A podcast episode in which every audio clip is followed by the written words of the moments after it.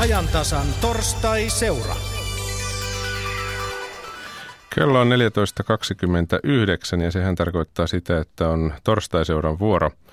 Tänään puhumme yrittämisestä ja yrittäjyydestä. Tarkemmin määriteltynä aiheenamme on yrittämisen etiikka. Siis se, onko mikä tahansa sallittua vaurastumisen nimissä ja voiko firmalla olla omaa tuntoa. Vai onko yritys olemassa vain rahan ansaitsemista varten? Kuten torstai-seuraan kuuluu, lähetys siirtyy tuota pikaa vartiksi pois Pasilasta tällä kertaa Ouluun, mutta esitellään sitä ennen kuitenkin tänne Pasilan studioon saapunut vieraamme ravintolakolmioryhmän kehitysjohtaja senior partner Elina Ostela-Pyhälä. Tervetuloa. Kiitos, kiitos. Kerro tähän alkuun ennen kuin mennään Ouluun, että mikä on ravintolakolmioryhmä? Ravintolakolmioryhmä on helsinkiläinen perheyritys, yli 30 vuotta vanha ja Heimo Keskinen on perustaja. Arvioitu liikevaihto 27 miljoonaa euroa tänä vuonna ja vajaa 2500 henkeä töissä. Et ihan hyvän kokoinen yritys ollaan Helsingissä. Ja useampia ravintoloita. 17 ravintolaa kaiken kaikkiaan. Ja Elinan kanssa jatketaan tästä yrittämisen etikasta ihan vartin kuluttua lisää, mutta nyt on aika jatkaa Oulun suuntaan. Toimittajana Yle Oulun studiossa on Päivi Annala. Ja täällä Oulun studiossa vieraanani ovat Martti Ahtisaari-instituutin varajohtaja Sauli Sohlo ja tohtoritutkija Anne Keränen. Tervetuloa ja hyvää iltapäivää.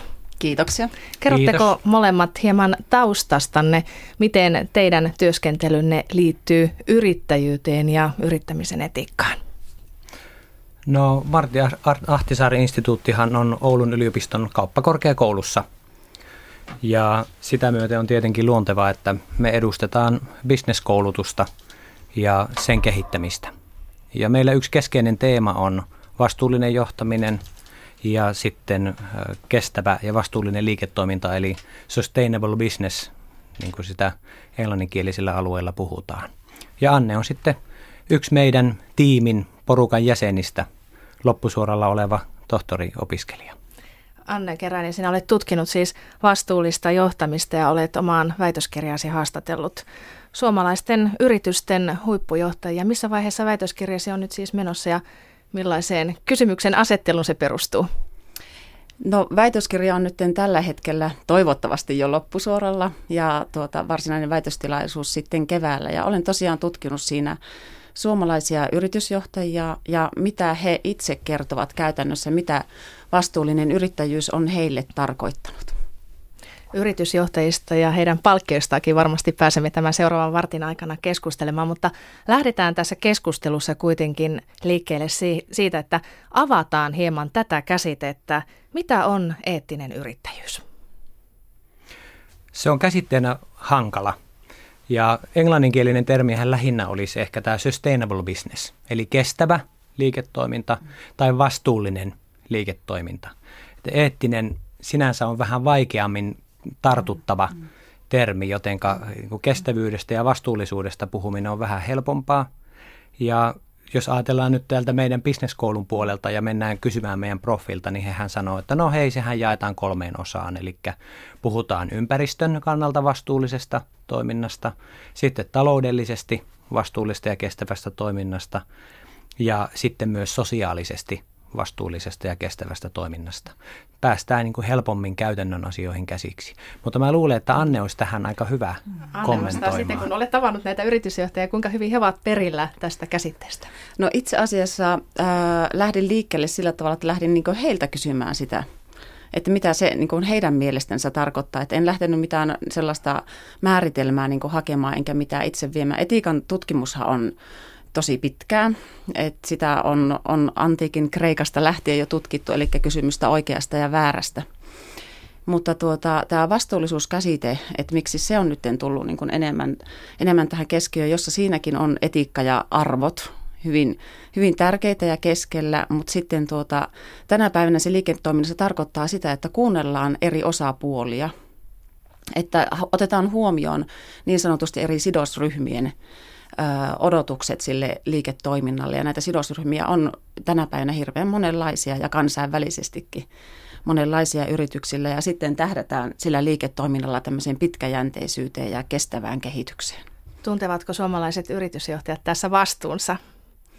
No tuota niin, se voi yrityksittäin vaihdella. Että mä sanoisin, että semmoista yhtä käsitettä sille ei ole, että mitä se, se riippuu vähän siitä sen yrityksen historiasta, koosta ja sitten myöskin ehkä sitä yritysjohtajan niin kuin vaiheessa, että missä hän on urallansa. Että se, joko se on niin kuin siinä aika lähisuhteissa tapahtuvaa, lähellä tapahtuvaa vastuullisuutta niitä ihmisiä kohtaan, jotka on siinä lähellä, tai sitten se voi tosi, tosi tämmöistä laajaa vastuullisuutta käsittää, että mietitään ihan, että mitä se siinä yrityksen ydinliiketoiminnassa voisi tarkoittaa esimerkiksi tuotteina.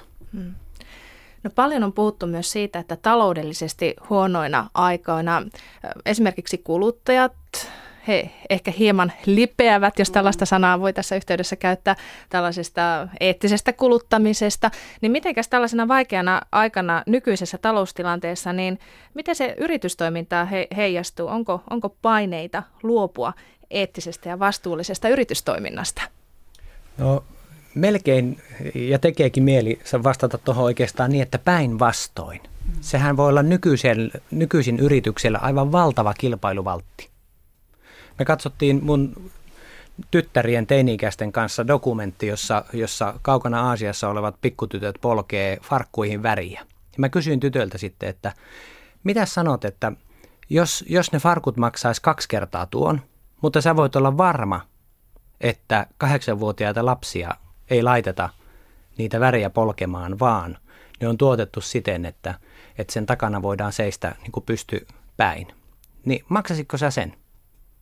Niin vastaus oli, että iskä, nyt kun mä tuon näin, niin kyllä. Että, ja sitä tavallaan kaipais myös kotimaisilta yrityksiltä, että he enemmän tiedostaisivat sen, että siellä on paljon firmoja, jotka on tässä suhteessa erittäin fiksusti toimivia, mutta heidän kannattaisi ehkä kertoa siitä vähän enemmän. Turha pistää kynttilää vakan alle. Joo, ihan samaa mieltä siitä on, että kyllä niin semmoisia hyviä esimerkkejä tähän meillä kotimaassa on olemassa ja tuota niin, niin ehkä se perinne ei ole täällä meillä ollut sellainen, että siitä kerrotaan, että jos ajatellaan ja verrataan niin kuin vaikka Pohjoismaita, Eurooppaa, vaikka Amerikkaan, niin meidän yhteiskunta rakentuu niin erillä tavalla. Eli meillä on perinteisesti niin kuin, ää, pitänyt yhteiskunta sitten huolta sellaisista sosiaaliasioista – ja yritysten ei ole tarvinnut niin samalla tavalla panostaa niin kuin esimerkiksi Amerikassa, niin me ehkä ei ole totuttu siitä niin viestimään. Ja hetken kuluttua otetaan teidän kommenttejanne sitten siihen, millaisessa vastuussa yritys on työntekijöistä, mutta kuunnellaan yksi insertti tähän väliin. Haukiputaan Martiniemessä toimiva Putaan pulla oli konkurssin partaalla 90-luvun alun lamassa. Yritys nousi siitä hiljalleen jaloilleen ja on sittemmin pärjännyt. Vaikka leipomoteollisuus elää nytkin vaikeita aikoja, Putaan pullan liikevaihto nousee tänä vuonna arviolta 10 prosenttia ja yritys työllistää vakituisesti noin 20 työntekijää. Työsuhteet ovat pitkiä ja työntekijät ovat rakentaneet elämänsä tämän leipomon varaan ja tämä lisää sitten yrittäjän vastuuta. Näin Putaan pullan toimitusjohtaja Antti Tyykiluoto. Kyllähän se, jos ajatellaan, että tässä päivittäin ollaan kontaktissa työntekijöiden kanssa, meillä on tiivis pieni yhteisö, kyllä se pistää miettimään, että jos jos nyt esimerkiksi meillä tilastot näyttäisi, että nyt kulutus, kulutus tai myynnit pienenee, niin kyllä se pistää meidät liikkeelle ja pohtimaan ajatuksia, että se on ehkä yrittäjälle hankalin ja viimeinen vaihtoehto lähteä jakamaan YT-lappuja ynnä muita. Että meilläkin on henkilökunta, monet rakentanut perheet, kodit tähän ympärille, niin, niin se luo ehkä semmoisen oman, oman tekemisen siihen, että heidän on reseptit keksittävä ja pärjättävä tässä. Näin siis Putanpulan toimitusjohtaja Antti Tyykiluoto. Tässä kun on eletty tätä irtisanomisten aikaa, niin kovin herkästi ei ehkä sitten tule mieleen se, että kuinka eettisesti ne yritykset toimivat. Tässä oli varmaan hyvä esimerkki siitä, että erityisesti PK-yrityksissä, jossa, varsinkin jos on perheyritys, niin, niin sinähän näet päivittäin ne ihmiset, jotka on olleet sinun työntekijöitä ja asuvat lähiympäristössä, niin kuin tässäkin puhuttiin. Mm. Se, sehän tuo tietenkin kasvot johtamiselle ja vastuullisuudelle. Ja mä luulisin että, ja uskon, että, että tämän tyyppisistä yrityksistä löytyy meiltä valtava määrä erittäin hyviä esimerkkejä, juuri niin kuin tämä Putanpullan tarina kertoo. Ja semmoisiahan meidän pitää ehdottomasti tukea ja nostaa hyviä esimerkkejä esiin. Vahvistaisiko tämä sitten yhtä tämän päivän kysymystä, että voiko firmalla olla omaa tuntoa? Tämän insertin perusteellahan omaa tuntoa löytyy, vai mitä? Mm. Kyllä, ja sitten erityisesti tämmöisissä vaikeissa tilanteissa, kun sanotaan niin kuin tänä päivänä on ollut näitä irtisanomisia ja muuta, niin, niin se läpinäkyvyys korostuu silloin siinä, että, että jos on niin kuin pakko mennä sellaisiin keinoihin kuin irtisanominen, niin silloin tavallaan ne perusteet, että nekin pitää lähteä sieltä yrityksen arvoista. Eli tavallaan niin kuin se, että, että yrityksen täytyy pitkällä jänteellä menestyä, niin silloin voidaan tällaisiin, mutta että sen prosessin tulisi olla mahdollisimman läpinäkyvä ja ne syyt niin kuin selvät, että ne tavallaan löytyy. Hmm.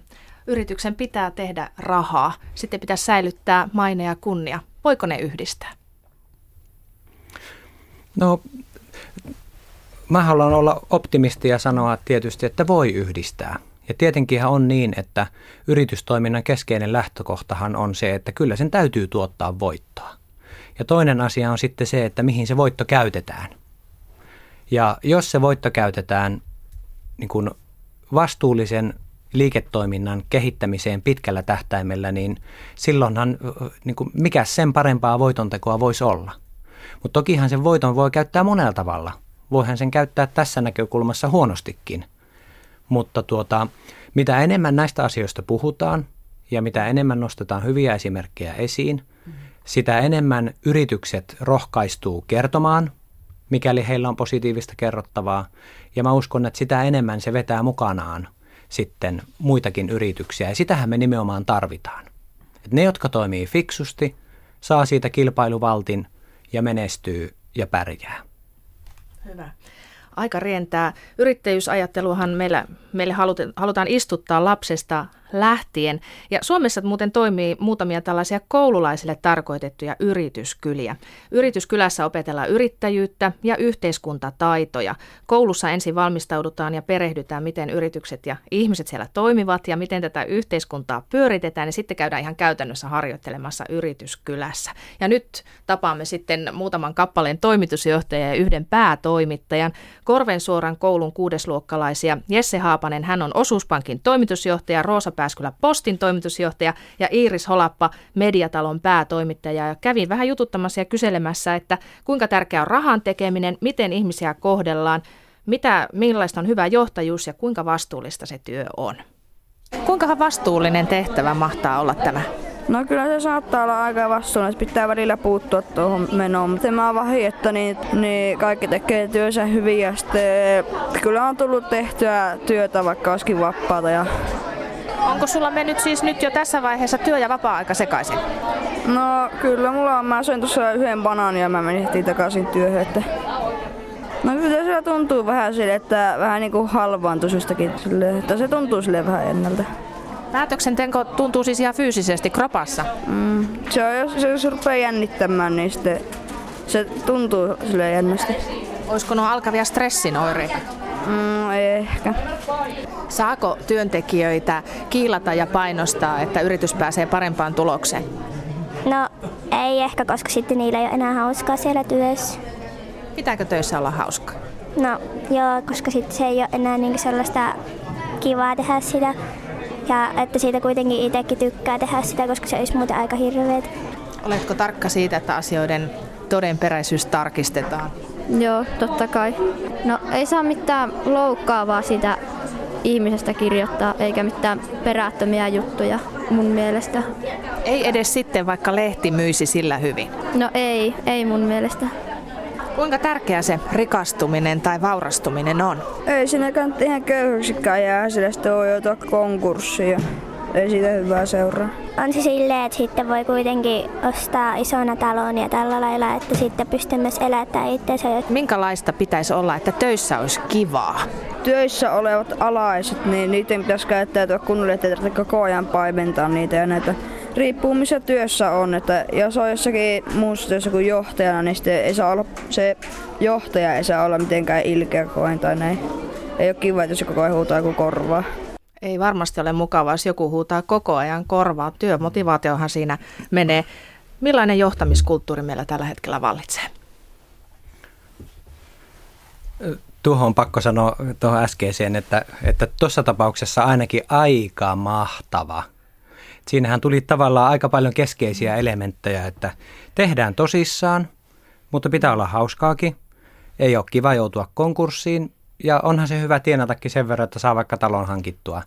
Että mikä, mitkäpä niin kuin klassisemmat suomalaiset arvot oiskaan kuin ne, mitkä juuri tuossa äsken tuli esille. Kyllä, eli tuota, niin, niin, kyllä minusta tällä hetkellä niin kun meillä on olemassa täällä Suomessa hirveän hyviä yrityksiä, kasvavia, varsinkin täällä Oulun alueella, jos ajatellaan, niin näitä uusia yrityksiä on sillä tulossa ja hyvä henki ja meininki, että, että tuota, lisää niitä. Hmm. Ja tässä kun on näistä johtajista ollut puhetta, niin puhutaan, jatketaan pikkusen johtajien asioilla sitten vielä. Kuinka paljon ihmisten oikeustajua ja moraalikäsitystä ja muuta koettelee tämä johtajien palkkiokeskustelu? Se on tosi hienoa, että sitä käydään nyt noin kovasti. Ja tietenkin heti pitää muistaa, että sitä käydään nimenomaan tässä ajassa – huonona taloudellisina aikoina. Ja sehän on itse asiassa mielenkiintoista, että, että kun nyt puhutaan näitä, näistä huippujohtajien kompensaatiopaketeista ja palkoista, niin nehän on tietenkin suunniteltu niinä aikoina, kun Suomessa meni tosi lujaa. Kovassa ylämäessä, jolloin varmaan on tuntunut, että taivas vaan on rajana. Että eihän mitenkään muuten voi oikein ymmärtää sitä, että, että, että silloin silloin lähdettiin lennokkaalle linjalle ja nyt kun ajat on huonot, niin tokihan ne tuntuu nyt kohtuuttomilta. Mutta minusta on tärkeää siinä se, että, että sitä asiaa pitäisi katsoa kiihkottomasti ja, ja ottaa siitä se hyvä tulema, eli se, että nythän Suomessa määritellään rajoja sille, että mitä näinä aikoina suomalaiset pitävät kohtuullisena ja mitä eivät. Että tässä se nyt selviää ja lopputulos on erittäin mielenkiintoista nähdä. Anne Keränen, millaista palkkio- ja rahakeskustelua sinä olet tutkimuskohteittesi kanssa käynyt? Joo, tätä keskustelua on kyllä käyty ja tuota niin, niin äm, sen rinnalle, sen palkkion rinnalle, niin kyllä he on niin kuin nostaneet nämä mun tutkittavat johtajat niin kuin sen oman sitoutumisen siihen työhön ja sitten sellaisen, että, että tärkeämpää niin kuin on se, että sitä tehdään niin kuin täydellä sydämellä sitä työtä. Ja sitten palkkiot tulee seurauksena sitten siitä, että tavallaan niin kuin se yrityksenkin tulos, puhuttiin tuossa aikaisemmin siitä voitosta, niin se seuraa sitten siitä, että tehdään niin kuin tavallaan niitä oikeita asioita täydellä sydämellä ja sitten ja mihin se voitto sitten käytetään, niin, niin sen tulisi olla sellaista, että se käytetään siihen yrityksen pitkäjänteiseen menestymiseen ja kestävän kehityksen mukaisiin tavoitteisiin. Kiitoksia ja tässä vaiheessa siirretään puheenvuoro nyt sitten Pasilan studion toimittaja Aki Laineelle, joka siellä odottelee vuoroaan ravintola Kolmio Oyn kehitysjohtaja Elina Ostela Pyhälän kanssa. Kiitoksia Ouluun. Oulussa kävästään vielä lähetyksen lopussa. Annetaan viimeinen sana niin sanotusti Ouluun. Niin, senior partner kehitysjohtaja Elina Ostela Pyhälä ravintolakolmio ryhmästä. Minkälaisia ajatuksia heräsi, kun sinä katsot tätä asiaa ihan käytännön yrittäjän näkökulmasta? No pidin tuosta äskeisestä kovasti, siinä puhuttiin oikeasta ja väärästä ja itse mä oon niin kun tämän eettisyyden avannut itselleni sanalla luottamus.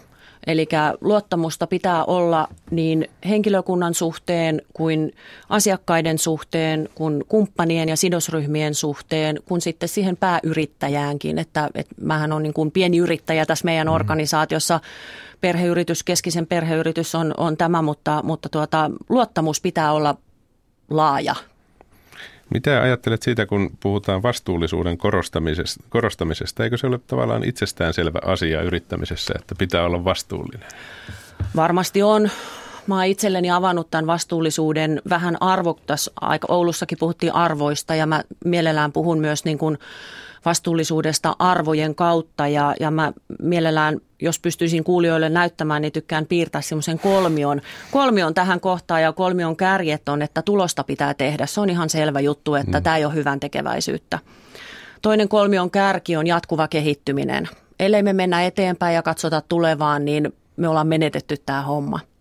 Ja kolmas kolmion terävä kärki on työhyvinvointi.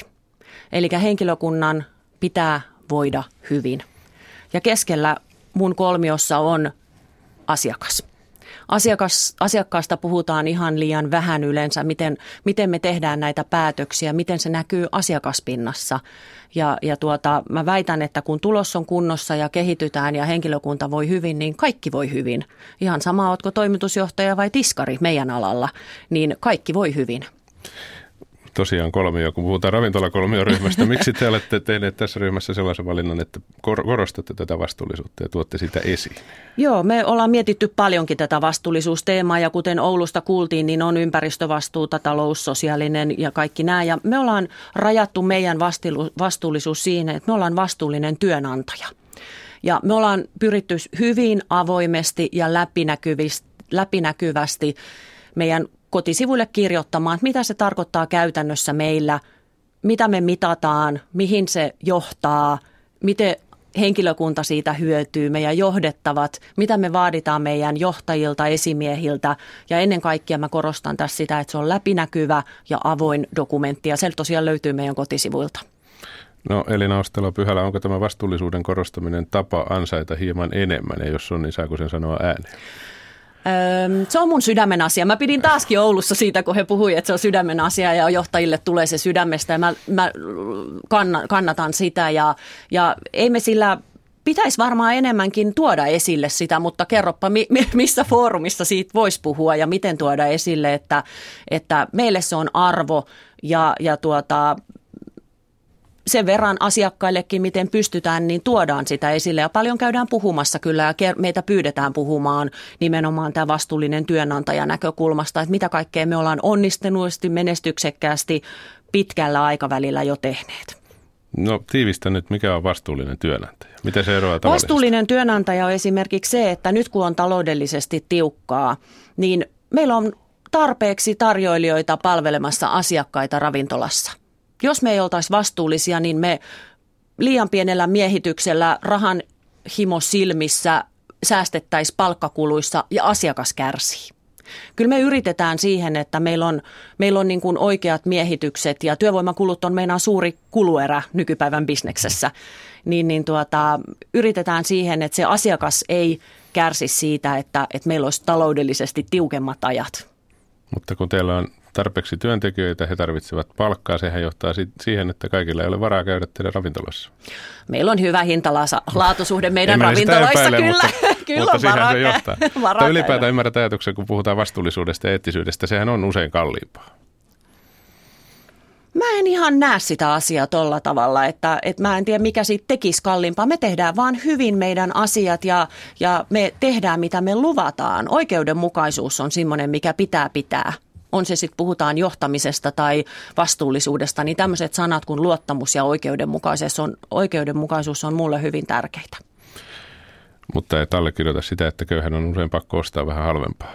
Ja siellä ei voida silloin brändätä ihan vastuulliseksi ja kaikkea. Ainakaan mä, tarkistaa lähtökohtia. En mä lähde tohon nyt. Et lähde ollenkaan mukaan. No ei lähdetä sitten. Lähdetään sitten mieluummin siihen, että Eli Astela Pyhälä, kun tekin olette tehneet ravintolakolmiossa tämän ratkaisu, että korostatte tätä vastuullisuutta Joo. ja sinäkin olet kertonut, näetkö, että siihen liittyy jotain riskejä? Esimerkiksi sillä tavalla, että kun elämässä voi inhimillisiä virheitä tulla asiassa kuin asiassa, jos sellaisen virheen tekee sen jälkeen, kun on kertonut, että olemme hyvin vastuullisia ja sitten työoloissa tai jossain tapahtuu jotain, vaikka sille mitä voisi, niin sehän on aika paha paikka. Ehdottomasti ja, ja sanoisin, että mekin ollaan niin kuin rajattu tämä, että me ollaan vastuullinen työnantaja, että me ei pystytä toimimaan niiden hienojen määreiden mukaan, mikä vastuullisuus on määritelty, kun puhutaan ympäristö-, talous-, sosiaalisesta vastuullisuudesta, niin meidän yksi arvo on vastuullisuus ja me ollaan, meillä on oikeus työn ö, omana organisaationa niin rajata, että mitä se vastuullisuus meillä on ja me ollaan rajattu se siihen, että me ollaan niin kuin työnantaja, työnantajana vastuullisia. Minkälaisena näet nykyisen yritysilmapiirin kaiken kaikkiaan? Tuleeko tämä enemmän ja enemmän esille vai miten tähän asiaan suhtaudutaan? Tulee. Varsinkin mäkin olin, olin tuota haastattelemassa yhtä meidän tulevaa esimiestä, niin hän ensimmäisenä sanoi, että teidän kotisivuilla olikin mahtavaa tarinaa teidän vastuullisuudesta. Lämmitti mun sydäntä tosi paljon, koska nuori työnhakija oli lukenut meidän kotisivuilta sen vastuullisuusteeman, niin uskon, että se nousee tulevaisuudessa enemmän esille. No kun haastattelit tätä työnhakijaa. Joo. Minkälaisia asioita sitten kysytään? Kysytäänkö jotain erilaista kuin tällaisessa tavallisessa yrityksessä niin sanotusti? No ei, työnhakija hakija luonnollisesti kiinnostaa nyt ihan, ihan tuota, ilman muuta kiinnostaa palkkaus ja, ja työ, henkilöstöedut. Ne, ne on, mm. mitkä kiinnostaa kovasti ja, ja koulutusmahdollisuudet, miten pääsen kehittämään itseäni teidän firmassa. Nämä on niitä asioita, mitkä nuorilla on tällä hetkellä pinnalla. Mikä sinua kiinnostaa, kun haastattelet? Onko se sama, onko yritys vastuullinen Mä keskustelen vai? hakijan arvoista. Mä, mä uskon siihen, että, että mulla pitää olla samat arvot kuin työnantajan ideologialliset arvot on samat, niin sitten siitä tulee hyvä yhteistyö. Mä uskon vahvasti siihen.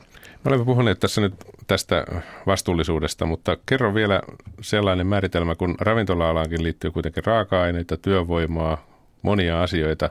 Se pitää varmaan miettiä jokaisella, jokaisessa asiassa erikseen tämä, mitä voidaan tehdä, jotta voidaan sanoa, että ollaan vastuullisia.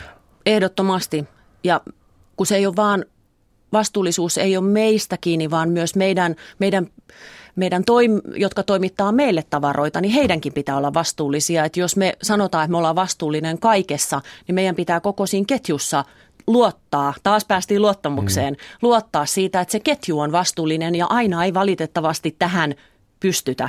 Niin sen takia me ollaan tehty päätös ja rajattu tämä vähän, että mi, missä me ollaan ainakin yrityksenä vastuullisia. Niin, eli te ette väitäkään, että kun puhuttiin näistä riskeistä, että pystyisitte jonkun alkutuottajan kaikki olosuhteet tarkistamaan? Ei, juuri näin. Tätä mä tarkoitin just, että me ei voida ottaa vastuu monesta polusta siinä matkan varrella, eli, eli tota, ei, ei valitettavasti pystytä. Se on se riski ehkä.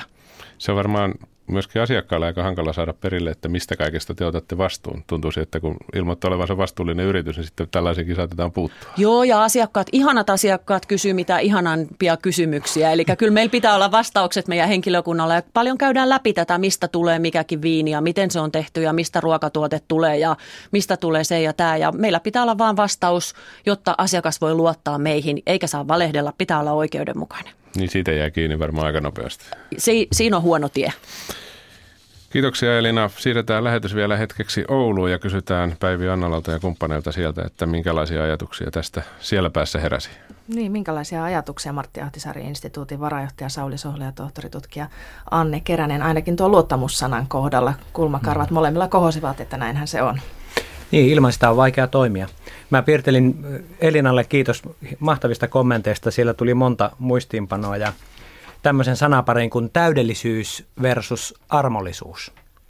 Meillähän on vähän sitä, että me, jos joku sanoo, että hei, me ollaan vastuullinen työnantaja ja mä oon vastuullinen johtaja, niin porukka katsoo sitten ja sanoo, että okei, se sanoo olevansa täydellinen. Ja seuraavaksi lähdetään sitten etsimään, että no voiko se nyt ihan täydellinen kuitenkaan, jospa sieltä jotakin löytyisi.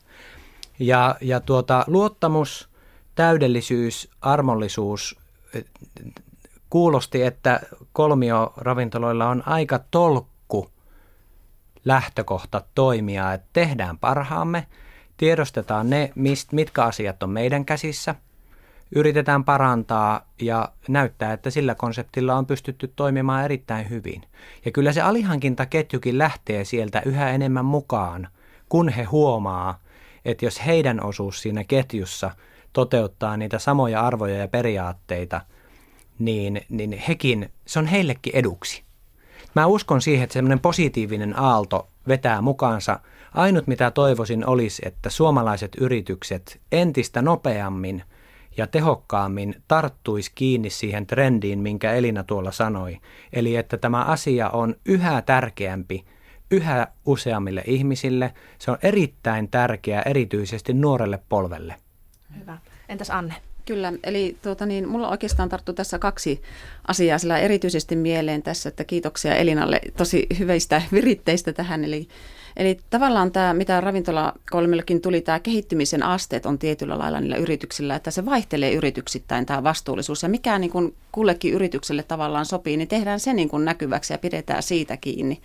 Eikä sitten tavallaan niin kuin hallitakaan aluksi heti liikaa, että, että tavallaan jollakin millä lähdetään liikkeelle, niin pysytään sitten siinä. Ja sitten se tavallaan niin kuin siitä voi laajentua jossakin vaiheessa sitten, että, että kun saadaan porukka mukaan johonkin niin voi sitten laajentua. Ja sitten toinen oli tuo itsestäänselvyys, tämä vastuullisuus, että eikö se ole yrityksille ja yrittäjille, niin tuota, kyllä se läpinä, läpinäkyväksi täytyy tuoda ja kertoa siitä, että niin itsestäänselvyys se ei välttämättä niin kuin ole, eikä sen monia eri tahoja ja puolia huomata sitten, jos sitä ei niin kuin jollakin tavalla myös esille tuo. Nyt on aika kiittää. Kiitoksia keskustelusta Martti Ahtisaari-instituutin varajohtaja Sauli Sohlo ja tohtoritutkija Anne Keränen. Ja lähetys siirtyy nyt Pasilaan. Aki Laine, ole hyvä. Kiitoksia Päivi. Ihan pakko lyhyesti kysyä vielä Elina Ostela Pyhälä, että kun Suomessa ei tykätä siitä, että joku ikään kuin nostaa itsensä toisen yläpuolelle. Eikö tässä oli hiukan se vaara, kun kertoo olevansa vastuullinen, kertoo samalla, että me olemme hiukan parempia kuin tuolla Ei, Kitjussa. me tehdään niin paljon virheitä ja me epäonnistutaan niin usein, että kyllä, se, kyllä, kyllä me ollaan aika jalat maassa ja, ja tehdään nöyrin mielin tätä työtä, että paljon on vielä tehtävää, mutta ollaan me ehkä joku ripaus. Kiitos kauniista sanoista Ouluun, niin, niin tota, ehkä me oikealla tiellä ollaan. Kiitoksia vierailusta Elina Ostela Pyhälä. Kiitos.